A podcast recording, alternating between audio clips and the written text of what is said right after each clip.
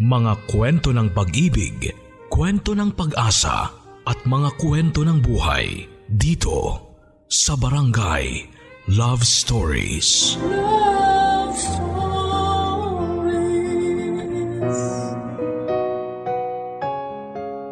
May mga bagay at sitwasyon na mali pero parang tama kapag pinaira lang damdamin. May mga bagay na dapat gawin pero masasakripisyo ang nararamdaman. Mahirap kalaban ang katotohanan at kasinungalingan. Ikaw, ano ang mga bagay na minsan mong ipinaglaban gamit ang puso at hindi ang isipan? Dear Papa Dudut, Ihilingin ko sana na itago mo na lamang ako sa pangalang Boyet. Sinadya ko rin na palitan ang pangalan ng iba pang tao dito sa sulat ko. Nahihiya kasi ako at natatakot na baka kapag may makaalam, hindi na maging maganda ang trato sa akin at masira ang magandang takbo ng aming pamilya. Alam kong nakakahiya ang ikikwento kong ito pero papadudot wala akong magawa dahil nagpapakatotoo lang ako sa sarili ko. Ayaw kong dumating ang pagkakataon na magsisi ako, hindi dahil sa ginawa ko, kung hindi dahil hindi ko ginawa ang gusto kong gawin. Alam ko rin na magiging hati ang opinyon ng mga makakarinig ng kwento kong ito. Pero inihanda ko na ang sarili ko sa posible kong mabasa kapag inere ninyo ang aking istorya anuman ang kanilang maging reaksyon. Ito lang ang masasabi ko. Kung sino ang walang kasalanan at sobrang linis ay siya ang unang mambato. At handa ko yon harapin. Papadudot maliit lang ang aming mag-anak. Tatlo lang na magkakapatid sa side ng nanay ko at dalawa naman sa tatay ko. Nasa lahi na rin yata namin na kaunti lang ang nagiging anak ng bawat pamilya dahil lang pinakamarami na ay apat. Ako ang pinakamatanda sa magpipinsan. Kaya naman talagang kuyang kuya ako sa kanila. Malalapit kaming lahat dahil na nga rin siguro sa kakaunti lang kami.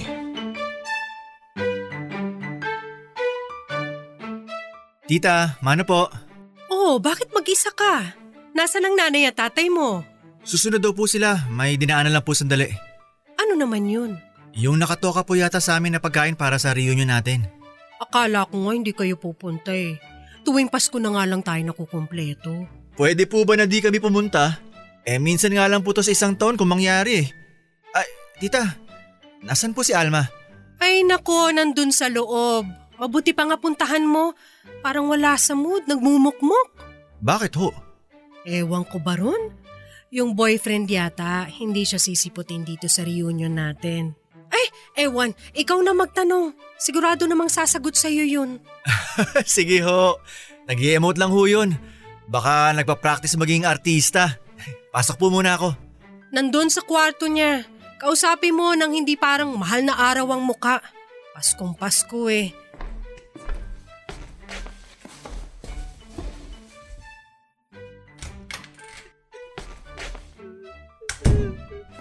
Wow ha? Ano ba yan? Acting workshop? Kuya Boyet naman eh. Kuya Boyet naman eh. Ano ba problema? Wala. Wala? Eh tinan mo nga yung mukha mo. Mukhang gift wrapper na lukot. Eh mabuti pa ang gift wrapper, may design. Busog ka nga, tabi tayo. Eh, ayokong umusog. Gumanap ka ng pwesto mo. Oh, bakit parang sa akin ka naiinis? Eh kararating ko lang ah. Wala nga. Wala raw. Ang Totoo. Eh kasi kita mo na nga na umiiyak ang tao, aasarin mo pa. Ano bang dahilan? Si Carlo, yung boyfriend mong uhugin? Sobra ka naman. Sinabi ko naman sa'yo, kalimutan mo na yung boyfriend mo na yun. Wala ka talaga maaasahang tibay doon. Saka bata mo pa.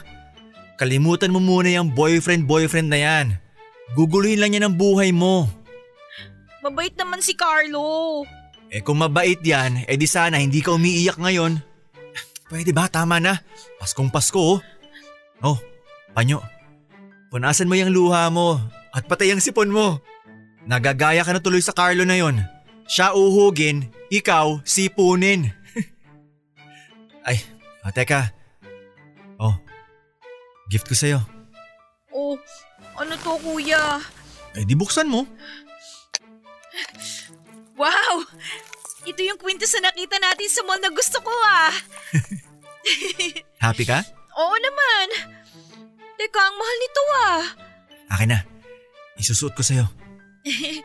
Kuya, thank you ah. Kwintas lang pala makakapagpangiti sa'yo eh. Nakakahiya. T-shirt lang bigay ko sa'yo. Ay, nasabi ko tuloy. Ayos lang yon. Yan. Hmm, bagay sa'yo ah. O ano, Boyet? May sumpong pa ba ang prinsesang Imotera? Mukhang wala na po, tita. Okay na po to. Wali na kayo na makapag-ayos na tayo ng mesa. Baka dumating na sila. Opo ma, susunod na po. Bilisan nyo ha, tama ng kaartehan, ha? Ma naman. Sabay na po tayo, tita. O Alma, ayusin mo mukha mo. Paglabas mo, dapat nakasmile ka na ha. Thank you uli ha. Yan, ganyan. Nakangiti. Sunod ka na ron kapag okay ka na. Sige kuya. Papadudot si Alma ang sumunod na matanda sa akin sa magpipinsan. Kung ako ay 30, siya naman ay 28. Sa lahat ng magpipinsan, kami talaga ang close sa isa't isa. Halos lumaki kasi kami sa iisang lugar kaya sobrang lapit talaga namin. Minsan nga ay parang mas okay pa kami kesa sa mga kapatid namin. Ako ang takbuhan niya tuwing meron siyang problema. Tiwala ang mga tito at tita ko na magulang ni Alma. Madalas nga na ako ang tinatanong nila tungkol sa mga personal na buhay ni Alma. Pero syempre, hindi ko siya nilalaglag. Ayaw ko kasing papadudot na mawala ang tiwala niya sa akin. Kapag kasi nawalan siya ng tiwala, hindi ko na malalaman kung ano ang ginagawa niya at kung sino ang mga nakakasama niya kapag umaalis siya na hindi lakad ng pamilya. Natutuwa rin naman ako papadudot dahil sa akin pa siya minsan nag update na mga nangyayari sa kanya. Yung sa akin, totoo. Yung sa parents niya, kalahati lang ang totoo lalo na sa lugar na pupuntahan niya kasama ng ilan niyang mga kaibigan. Ewan ko ba papadudot pero parang iisa ang takbo ng isipan namin. Pati na mga gusto at plano sa buhay, nagkakaparehas kami. At isa sa nakagawian na naming dalawa pagkatapos ng Pasko ay ang pagpunta sa Quiapo para magsimba. Pagkagaling sa Divisoria para mamili ng mga prutas para sa bagong taon at kung ano-ano pa para sa iba naming mga pinsan. Bukod pa sa regalong na ibigay namin sa kanila. Yun na rin kasi ang pambawi namin sa isa't isa dahil busy kami sa kanya-kanya naming trabaho kaya hindi na namin nagagawa yung tulad dati noong nag-aaral pa kami na hindi pwedeng lumipas ang isang linggo na hindi kami nagkikita at namamasyal. Minsan kasama ang iba naming mga pinsan. Minsan kaming dalawa lang.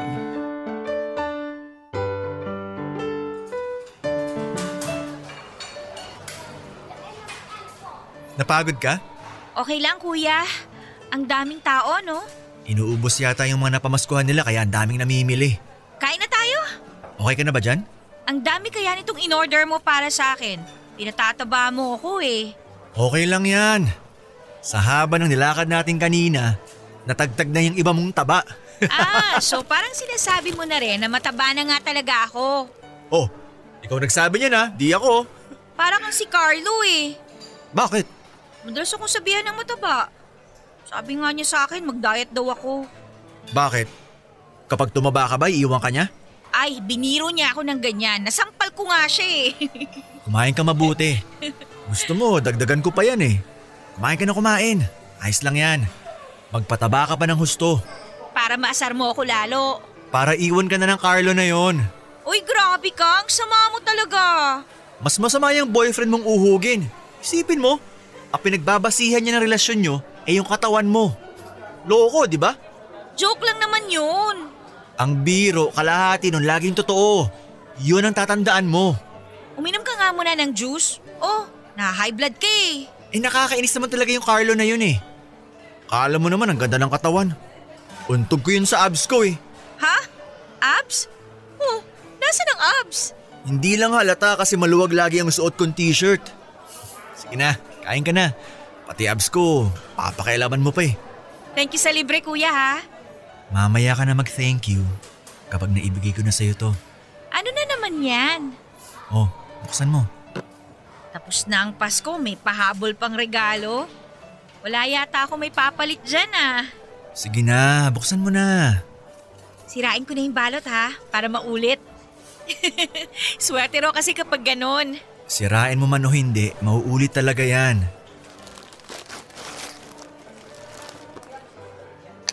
Hala! Kuya! O ano, ayaw mo? Grabe ka! Ayaw mo nga. Ito yung kapares na bracelet itong kwintas sa binigay mo, di ba? Eh kasi naisip ko, mas okay kung terno, di ba? Baka malungkot yung kwintas kapag di niya kasama yung partner niya. Parang ako. Kapag nawala ka, di na masaya. Ang corny! Pero thank you kuya ha. Sige, ganito na lang. Humiling ka ng kahit na ano. Kapag kaya ko, go! Bili natin. Kapag hindi, edi hatian mo na lang ako sa presyo. Kahit ano? Sure ka? Oo nga, kahit nga ano. Makipag-break ka na dyan sa boyfriend mo. Ha? Joke lang!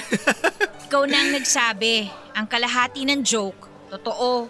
Ayoko lang na dumating ang araw na masaktan ka dahil sa kanya. Ayoko lang na isang araw magkwento ka sa akin habang umiiyak ng dahil sa kanya. Hindi naman siguro mangyayari yon. Sana. Sige na, kain na. Ingatan mo yan ha. Pati yung kwintas. Gusto ko, lagi mo yung suot. Siyempre naman, iingatan ko to. Ang mahal ko yun ito. Pero thank you kuya ha. Payakap nga ako. Tama na. May pawis ako. Kain na tayo at makauwi na. Makaabutan tayo ng traffic.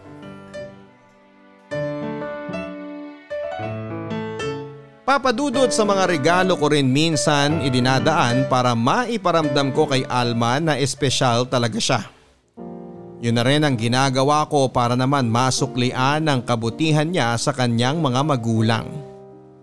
Kahit kasi minsan may gusto siyang bilhin, ipinagpapaliban na lang niya dahil inuuna niya ang pangangailangan ng kanilang pamilya. Mabait na anak kasi si Alma at isa yon sa hinahangaan ko sa kanya. Sweet siya papadudot. Siya yung pinsan na laging nakayakap sa amin. Umahalik at hindi nahihiyang magsabi ng I love you sa aming lahat. Kaya nasabi ko na swerte ang magiging boyfriend ni Alma at para sa akin, hindi si Carlo yon. Tutol talaga ako sa relasyon nila dahil iba ang kutob ko sa lalaking yon. Kahit pa noong nanliligaw pa lamang sa kanya. Ewan ko ba papadudot pero kapag nakikita ko siya ay kumukulo talaga ang dugo ko. Pinipigil ko na lang talaga minsan alang-alang kay Alma. Ayaw kong sumama ang loob niya sa akin. Bukod kasi sa pagiging pinsan, isang matalik na kaibigan din siya. Yung handang makinig sa lahat ng kwento ko. Nagpapalakas ng loob ko kapag medyo napangihinaan ako at nawawala ng tiwala sa sarili. Siya yung tipo ng tao na alam kong iwan man ako ng mundo. Nandyan pa rin siya sa tabi ko. At ako rin naman laging nasa tabi niya at hindi siya iiwan at pababayaan. Papadudot partners in crime kung tawagin kami sa pamilya namin. Minsan tuloy ay ginagawa na lang katatawanan tuwing may reunion kami sa kung ano raw ang totoong kasarian namin. Bakla raw ba ako o tomboy si Alma kaya nagkakasundo kami sa lahat ng bagay. Ang hindi nila alam ay hindi sa lahat ng bagay ay nagkakasundo kami. Lalong lalo na sa mga manliligaw ni Alma. Bago siya mag-boyfriend, imbes sa mga magulang niya ay sa akin niya muna ipinakikilala. Dahil nagtatampo ako kapag nalaman ko na nagka-boyfriend siya na hindi ko muna nakilatis. At kapag niloko siya ng nagiging boyfriend niya o kahit sinong lalaki na umasta sa kanya ng hindi maganda, ay ako lagi ang humaharap. Ako ang knight in shining armor ni Alma. Ako ang re-rest back sa kanya. Ako ang nag-iisang boyet na handang harapin ang lahat para sa kanya.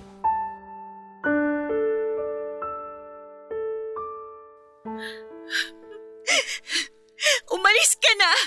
Bago pa dumating ang mama at papa ko! Alma, nagsusorry naman ako eh. Hindi ko naman yung sinasadya. Anong hindi sinasadya? Kitang kita ko kayo ng babae niyo sa loob ng kotse mo! Nakisabay lang naman siya sa akin. Nakisabay? Ha! Ayos ah! Kaya pala hinahalikan mo siya nung nakita ko kayo. Ano yun Alma? Kuya, wala to. Sige na Carlo, umalis ka na. Please lang. Ano ginawa ng uhuging to sa'yo ha? Buti pala naisipan kong dumaan dito sa inyo ngayon. Tama na kuya.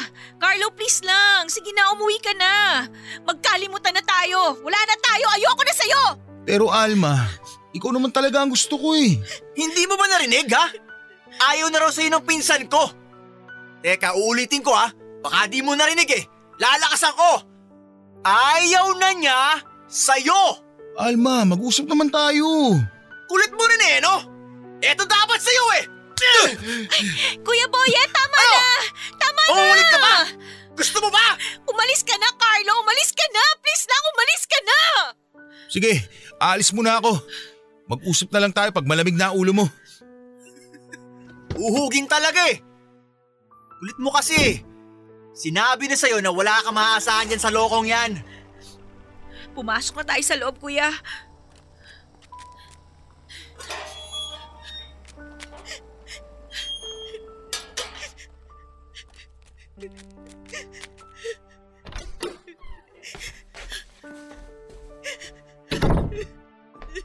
Ano ba kasi nakita mo dun sa Carlong yon? Yung isang araw, Paskong Pasko, umiiyak ka dahil sa kanya. Tapos ngayon nagpunta ako dito sa inyo, aabutan ko, umiiyak ka na naman. Alma ha, utang na loob. Kapag nakita ko pa yung Carlo na yung nakasama ka, babalian ko ng buto yon. Hindi na yun magpapakita. Kuya, salamat ha. Buti na lang talaga nandyan ka. Huwag mo na lang sabihin kina mama at papa kung ano yung nangyari kanina. Please. Tsaka, huwag ka mag-alala. Okay na yun. Alam mo Alma, hanggat may boyfriend ka, hindi ako pwedeng di mag-alala. Hanggat may ibang lalaki sa buhay mo, di pwedeng di kita isipin. E alangan namang tumanda akong dalaga, kuya. Mas mainam na siguro yung ganun. O, teka, nasan yung kwintas na regalo ko sa'yo? Bakit di mo suot? Pati yung bracelet. Ay, hindi ko lang nasuot. Ginamit ko kasi yung kwintas na binigay ni Carlo. Patingin nga ng kwintas na yan. Hubarin mo. Bakit? Gusto ko lang makita. Eh, teka, hubarin ko lang. Oh, yan. Oh, to. Sagwa ng itsura. Bakit mo pinutol? Para di mo na magamit. Total, wala naman na kayo eh. Yung bigay ko na lang ang gamitin mo. At sa susunod na makita ko yung Carlo na yun dito, ganyan din ang gagawin ko sa leeg nun. Sobra ka naman? Tara, kain tayo sa labas. O kaya nood ng sine. Pampaalis inis. Libre mo? Eh syempre naman.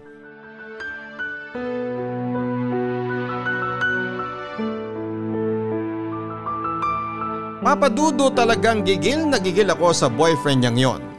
Kaya talagang parang lahat ng lakas ko ay nilagay ko sa kamay ko. Pagkakataon ko na yun eh. Sobra kasi talaga akong naapektuhan kapag nalalaman kong nasasaktan si Alma.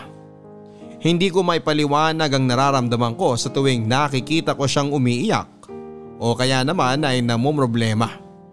Kaya habang nalulungkot si Alma dahil nag-break na nga sila ni Carlo, lagi akong pumupunta sa kanila o kaya naman ay niyayaya siyang lumabas kapag walang pasok sa trabaho para na ring malibang siya at makapag-move on.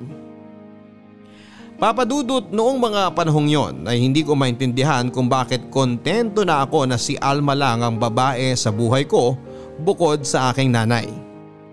Hindi ako nagkakagusto sa iba. Siguro nagagandahan ako pero parang hinahanap ko kasi sa ibang babae ang mga katangiang nakikita ko kay Alma. Para kasi sa akin kung sakaling magka-girlfriend ako, gusto ko yung parang yung pinsan ko. Hindi baling hindi niya kasing ganda pero kasing ugali man lang. Madalas tuloy akong lokohin ng mga kabarkada ko na baka daw nagkakagusto na ako sa pinsan ko. Na malabo namang mangyari dahil alam kong hindi po pwede. Paborito ko lang talaga si Alma sa lahat ng mga pinsan ko at sobrang close lang talaga namin sa isa't isa.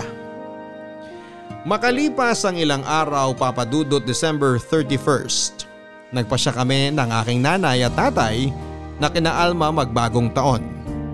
Naisip namin yon dahil parang despedida na rin yon ng tatay ko dahil papunta na siya sa ibang bansa para magtrabaho.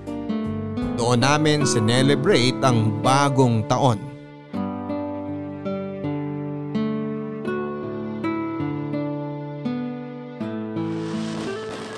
First time natin ginawa na dito kayo nagbagong taon ah. Sabi sa akin ni kuya para isang gastusan na lang daw, pati despedida niya. Sabi ko nga sa kuya mo, wag nang umalis at may trabaho naman dito sa Pilipinas. Ay ate, sinabi ko rin yan kanina sa kanya. Eh, hindi naman raw niya kikitain dito ang susweldohin niya ron. Saka nandyan naman daw si Boyet. Siya na munang bahala sa amin habang wala ang tatay niya. Hindi ba Boyet? Opo naman. Ah, tita, si Alma po. May kausap sa cellphone kanina eh. Ah, ayan na pala. Alma, saan ka ba galing? Hinintay ko lang po sa labas tong cake na padala ni Alvin. Sinong Alvin? Bagong manliligaw ni Alma. Ha? Manliligaw? Oo, hindi ko nga pala nasabi sa'yo kuya. Yung kaopisina ko yon. Ah, ay, teka lang po. May dala akong mga lusis. Labas lang po ako. Sayang naman, malapit na mag alas 12. O Boyet, mag-ingat ka ha. Baka maputukan ka. Pupuntahan ko muna ang tatay mo sa likod bahay at baka luto na yung iniihaw niya. Sama ako kuya.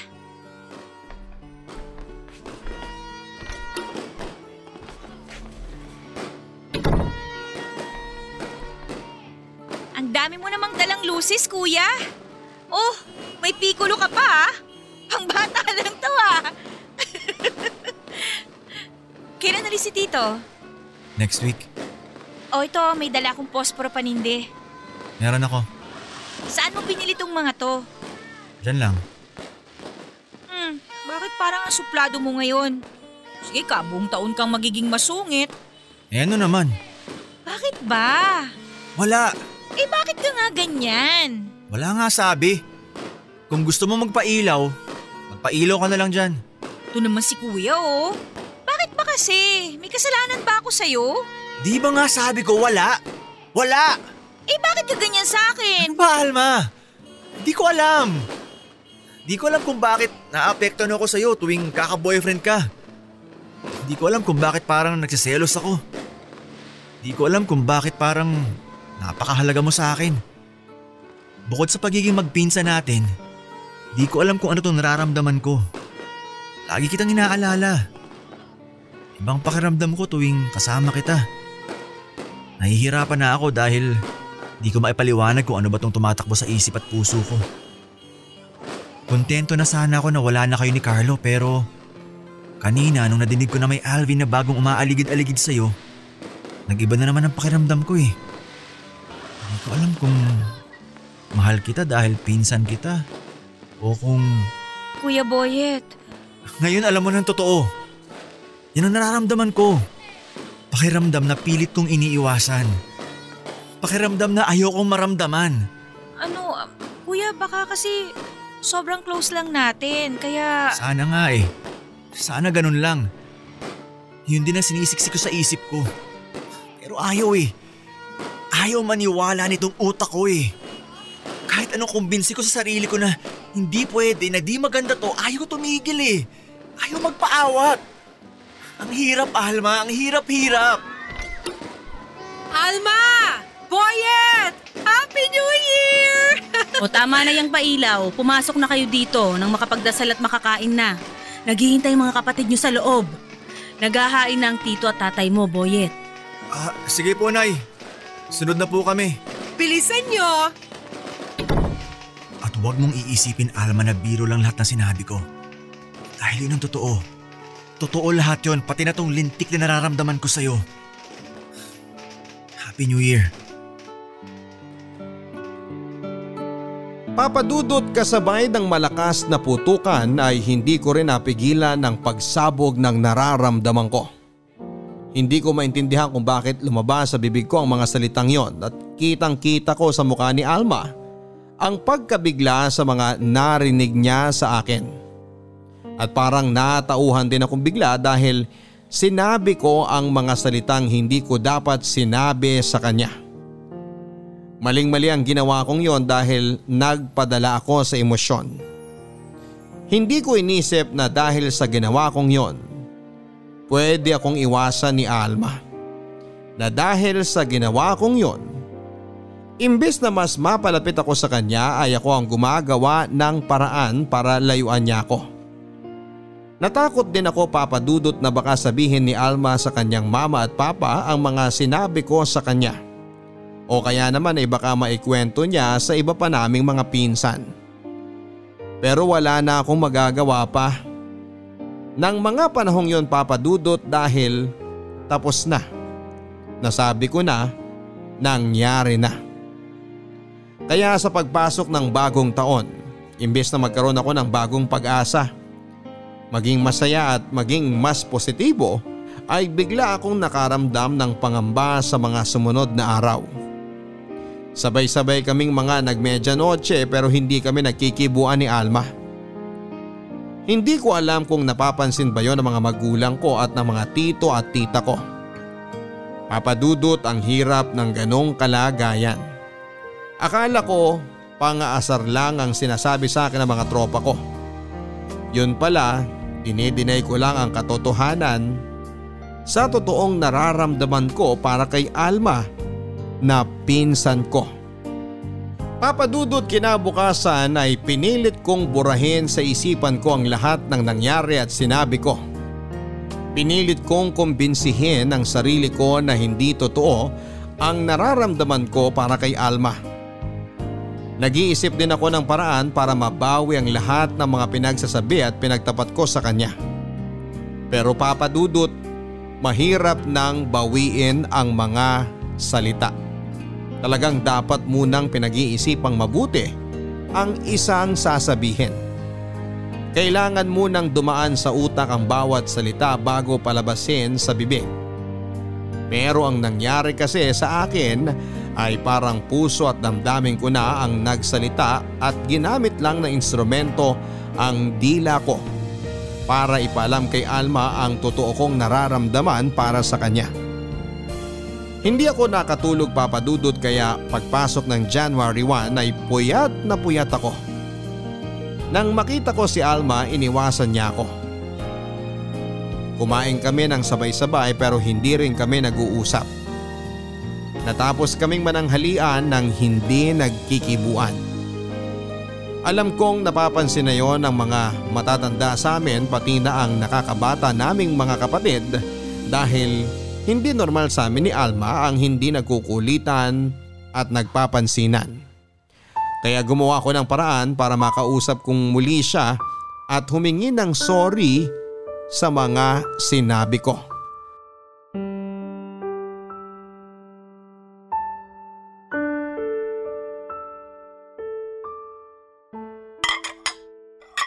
Okay na po to.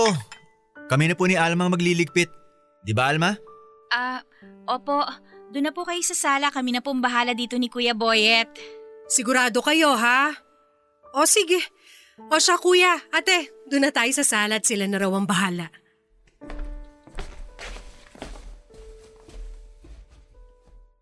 Alma. Alma. Sorry. Uy. Umimik ka naman dyan. Pansinin mo naman ako. Wala akong sasabihin, Kuya. At wala akong alam na pwedeng maging reaksyon ko sa lahat. Sorry na. Sorry talaga. Eh, hindi ko alam kung anong isasagot ko sa sorry mo eh. Sana wala namang magbago. Please. Huwag ka mag-iiba. Paano walang magbabago? Sa tingin mo kaya hindi ako maiilang sa'yo? Matapos kong malaman ng totoo kung bakit sobrang close ka sa akin? Kung bakit sa lahat ng magpipinsan ako ang paborito mo? Kung bakit kung ano-anong binibigay mo sa akin? Ngayon alam ko na, na lahat pala ng yon may dahilan. At hindi lang dahil magpinsan tayo. Tapos, gusto mo walang mag-iiba? Hindi ko rin naman akalain na aabot tayo sa ganitong sitwasyon. Hindi ko naman yung sinasadya. Kuya, ang hirap eh. Alam mo na mali yan. Sana noon pa man pinigil mo na. Sana dumistansya ka na rin. Sana nagsinungaling ka na lang din sa akin. Sorry talaga. Ang hirap eh. Ang hirap nito. Kung alam mo lang kuya. Kung alam mo lang talaga. Huwag ka naman umiyak.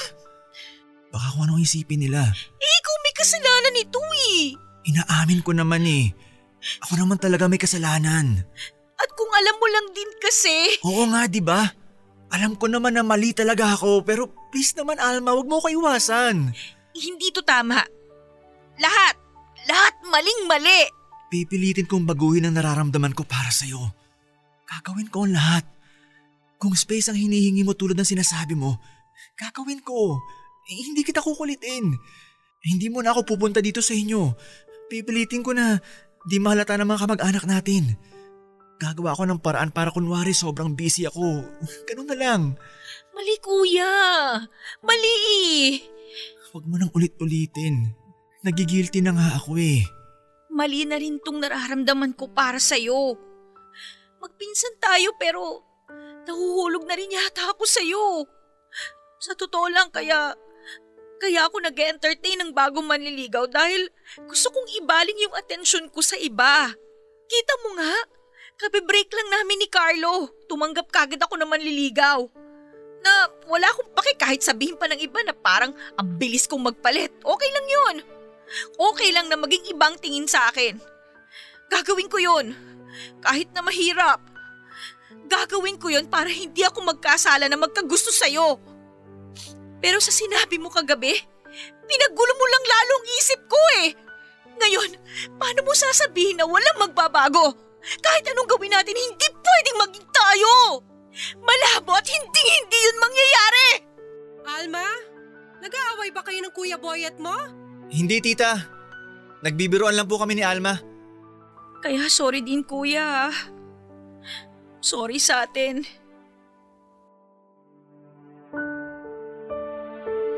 Papadudot, hindi ako halos nakakilos sa mga narinig kong yon kay Alma. Akala ko ako lang ang may nararamdaman sa kanya.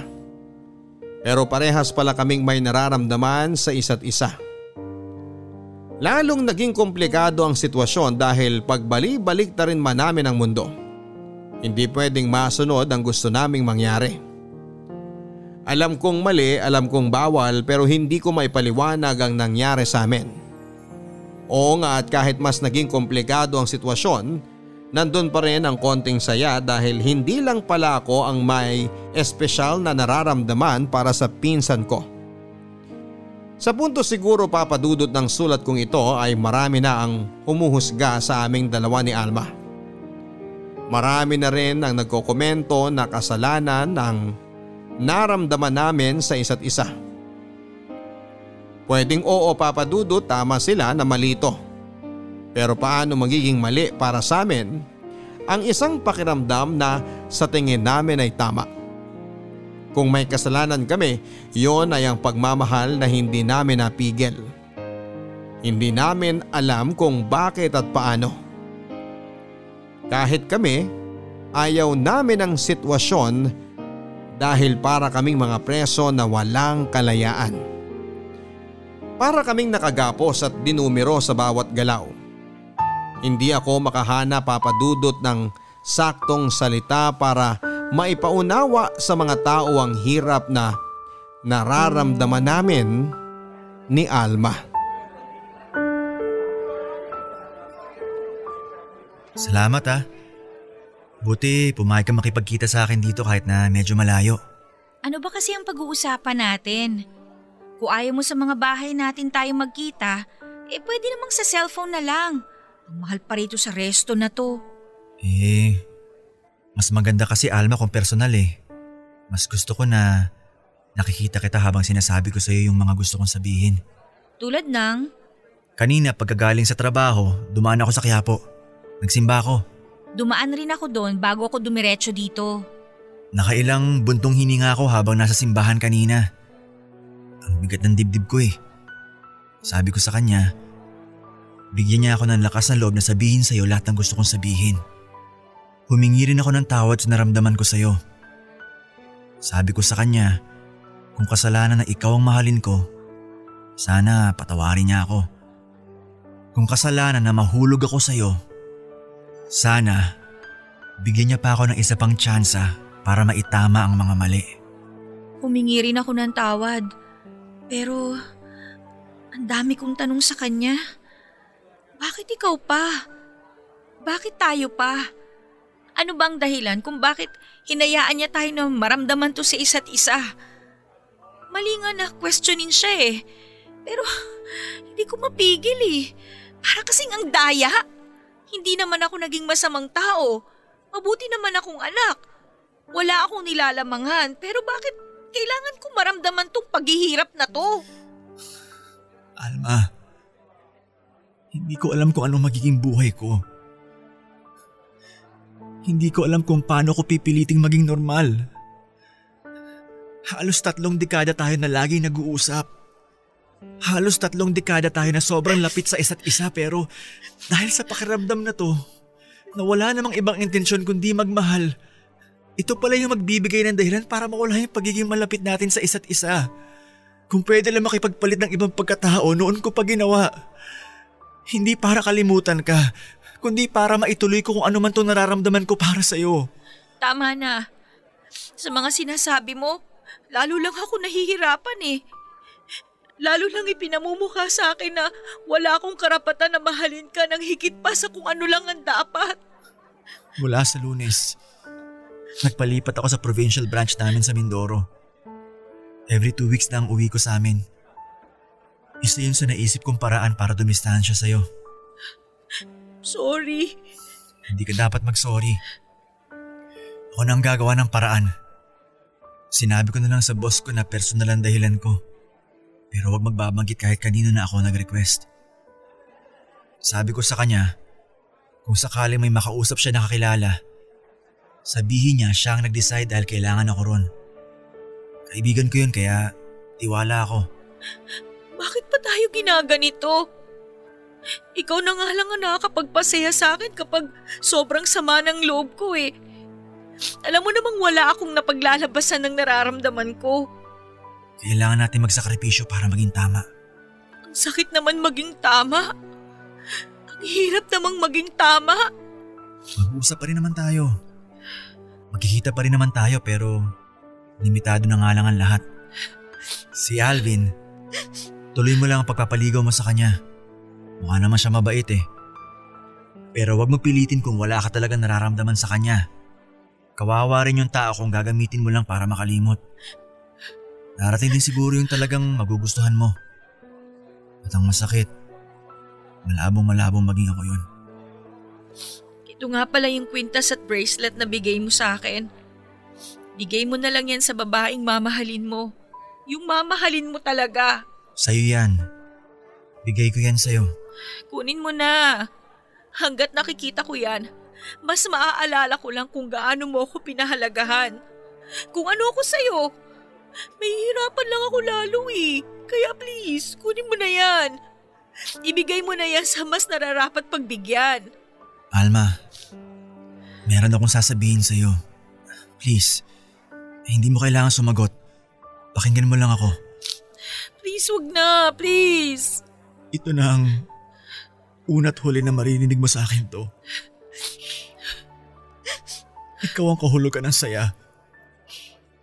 Iba ang pakiramdam ko kapag nakikita kitang tumatawa. Para akong dinudurog kapag nalalaman kong malungkot ka. Sa'yo ko lang naramdaman ng ganito. Ikaw pala ang pangarap ko. Alma, Pakiusap wag. Huwag mong sasabihin yan. Hayaan na lang natin na nararamdaman natin yan. Huwag na lang nating sabihin. Sige na, mauna na ako. Malapit na nga palang birthday ko. Sana makapunta ka pa rin ha. Alma, mag-iingat ka lagi. Si Boyet pa rin ako ha. Ako pa rin to. Alis na ako. Salamat. Salamat sa lahat ng ginawa mo sa akin. Ramdam ko. Damang dama ko. Thank you.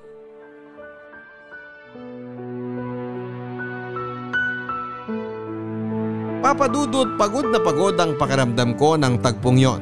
Wala akong pakialam kung pagtinginan man ako ng mga tao sa restaurant na yon habang umiiyak matapos akong iwang mag-isa ni Alma. Durog na durog ako.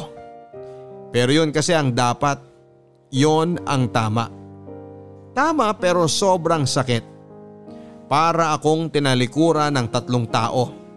Kaibigan, pamilya, at babaeng handa kong mahalin sa panghabang buhay. First time ko rin papadudot na maranasang malasing ng husto sa isang bar kasama ang boss ko na matalik ko rin kaibigan. At doon ko na rin na ikwento sa kanya ang lahat. Hindi naman niya ako hinusgahan. Kaya mas lalo niyang naintindihan kung bakit ko mas ginustong madestino sa ibang lugar. Nagsimula na rin magreto ng mga babae ang boss ko para raw mas mapadali sa akin ang paglimot kay Alma. Pero alam mo papadudot, mahirap talagang pilitin ang sarili kung hindi yun ang gusto mo. Kumbaga sa pagkain ay napakahirap lunukin. Gabi-gabi papadudot umiiyak ako. Kahit sa panaginip umiiyak ako. Kaya pagising ko sa umaga nagsisimula ang araw ko sa pag-iyak.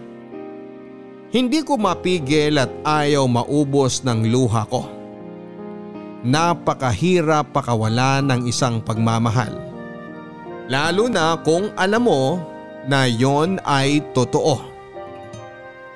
Papadudo tinuloy ko ang paglipat ng lugar ng aking trabaho. Tiniis ko ang maraming bagay may mga pagkakataon na natutokso akong tawagan si Alma pero pinipigilan ko.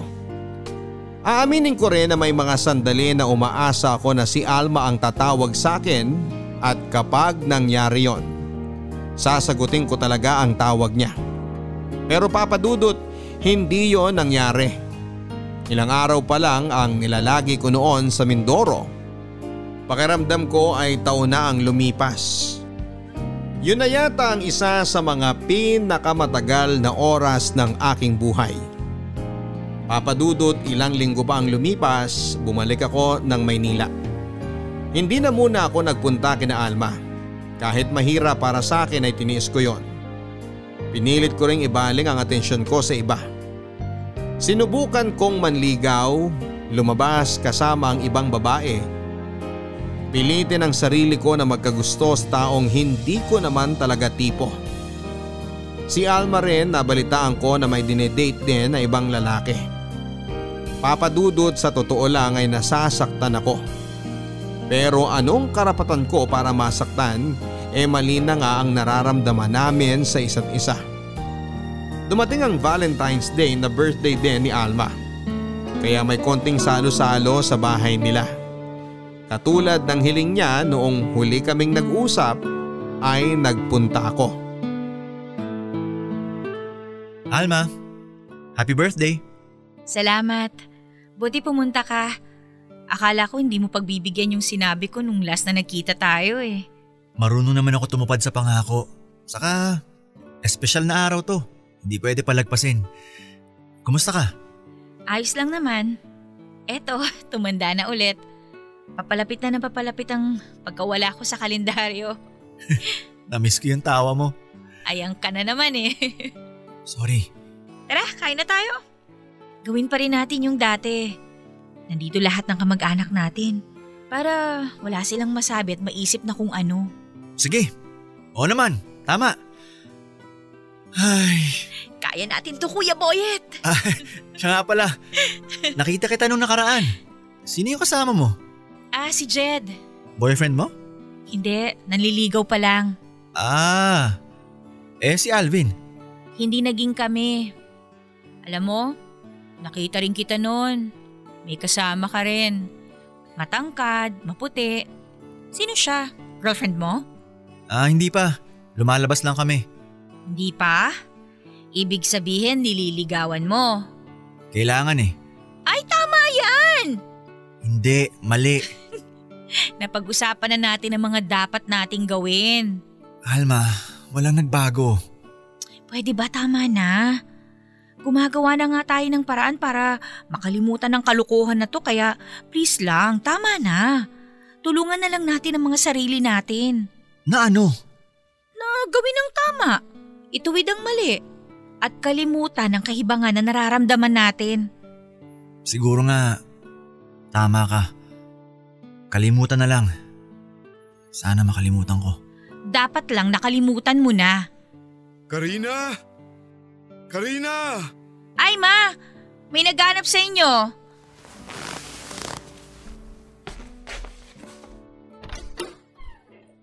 Ah, Manong, sino po kayo? Ikaw na ba si Camille? Si Alma po ako. Si Camille ka. Sino yan, nak? Ah, hindi ko po alam, ma. Karina! Dino? Bakit anong ginagawa mo rito? Hindi ako manggugulo, maniwala ka. Gusto ko lang siyang makita kahit ngayon lang. Kahit isang beses lang. Siya na ba si Camille? Umuwi ka na, Dino. Sige na, umuwi ka na. Birthday niya ngayon, di ba? Di ako pwede magkamali dahil araw ng mga puso nang ipinanganak siya. Salamat, Karina. Salamat. Gusto ko lang talaga siyang makita. Wala na ang asawa ko. At bago siya binawian ng buhay, nangako ako na pupunta ako rito sa inyo para alamin ang kalagayan ni Camille. Camille, yun kasi ang dapat na ipinangalan namin. Di ako manggugulo. Yun lang talaga ang ipinunta ko rito. Gusto ko lang gawin ang bilin ko sa asawa ko bago siya binawian ng buhay.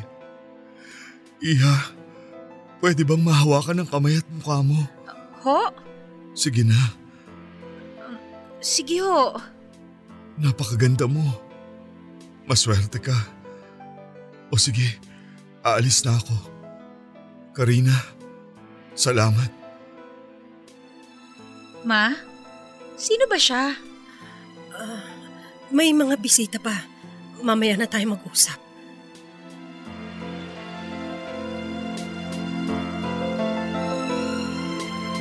Papadudot na gulat ako sa lalaking lumapit kay Alma. Kitang kita ko ang pagkasabik sa mukha ng lalaking yon habang hinahaplos ang mukha ni Alma. Nakakagulat ang buong pangyayari. Ang bilis lang ng kaganapan. Kung wala ako ng mga oras na yon at hindi ko nasaksihan ang nangyari, maaaring hindi ako maniwala. Parang isang eksena sa pelikula. Anong klaseng pangyayari yon na may matandang lalaki na pupunta sa bahay nila Alma para sabihin na siya ang totoong ama ng pinsan ko? Hindi ka panipaniwala pero totoo. Nangyari ito sa harapan ko mismo. Hindi nga nang gulo si Mang Dino at umalis agad siya nang makumpirma niya na ang anak niyang si Camille ay si Alma. Papadudot kinabukasan ay nagulat ako dahil tinawagan ako ni Alma at niyaya niya ako para magkita kami. E kinuwento niya ang lahat sa akin. Ipinagtapat daw ni tita sa kanya ang lahat. Ang buong kwento tungkol sa kanyang pagkatao. Nagbubuntis daw si tita noon pero namatay ang bata pagkalabas. Sakto naman na may isang babae na nanganak din sa ospital na walang pera at handang ipamigay ng mag-asawa ang kanilang anak sa iba. Si Alma raw ang batang gustong ipamigay ng mag-asawa. Sina tita ang kumuha sa batang yon. Samantalang ang totoong anak nila tita ay diniretso na nila sa libingan para walang mag-isip na ang batang Alma ay anak ng iba. Binayaran nila ang mag-asawa at nagkasundo na hindi na manggugulo pa. Halos hindi makahinga si Alma papadudot sa pag-iyak habang kinikwento niya sa akin ang lahat. Pati ako papadudot, hindi ko napigilan ng maluha. Mahigit dalawang dekada ang nagdaan bago na ipagtapat kay Alma ang katotohanan. Pinakiusapan ako ni Alma na kung pwede ay walang makaalam ng sekretong yon. Dahil kahit isa sa aming kamag-anak ay walang may alam sa mga nangyari. Papadudot hindi ko alam kung matutuwa ba ako o malulungkot. Lungkot dahil hindi pala namin tunay nakadugo si Alma. Tuwa naman dahil may posibilidad na pwedeng maging kami. Pero ang tanong pa rin, paano kung alam ng kamag-anak namin ay magpinsan kami at hindi namin pwedeng sabihin na ampon si Alma. Kaya isang desisyon ang binuo namin.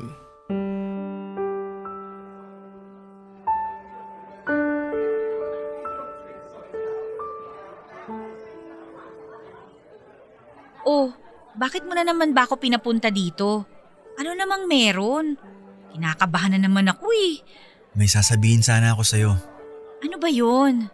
May i-offer sana ako sa'yo. Ano ba yan? Ano yun? Yung boss ko na kaibigan ko, madedestino siya sa Singapore. May bakante pa raw na trabaho.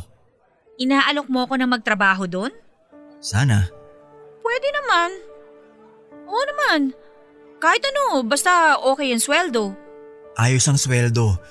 Magandang kumpanya rin yun.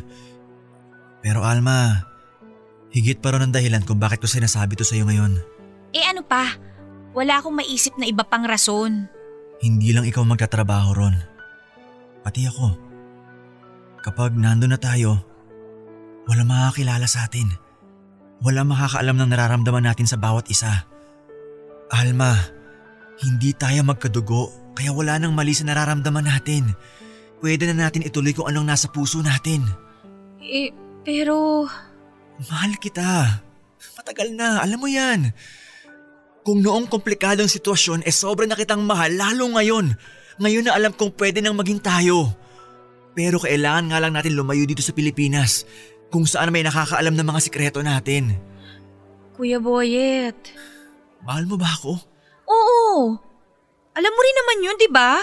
Kaya nga ano, payag ka ba? Walang makakaalam, tayong dalawa lang. Mamumuhay tayo ng tahimik.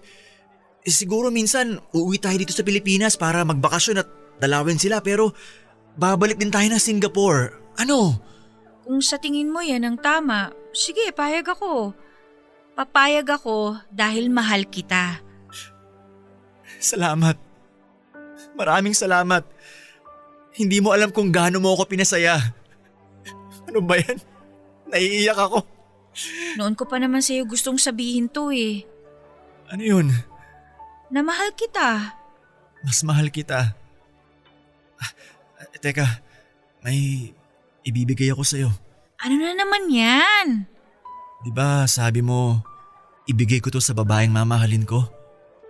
Sa babaeng karapat dapat? Ito, ikaw yon. Kaya sana tanggapin mo ulit tong kwintas at bracelet na to. Thank you. I love you.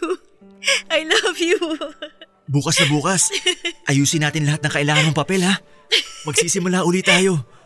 Kain na tayo, kuya. eh kaya lang paano kung may biglang makaalam? Saka na natin yan isipin. Ang mahalaga magkakasama tayo. Wala tayong nilalabag. May sinisikreto pero alam nating tama na ang lahat ng nararamdaman natin. Hindi na to bawal. Totoo na to.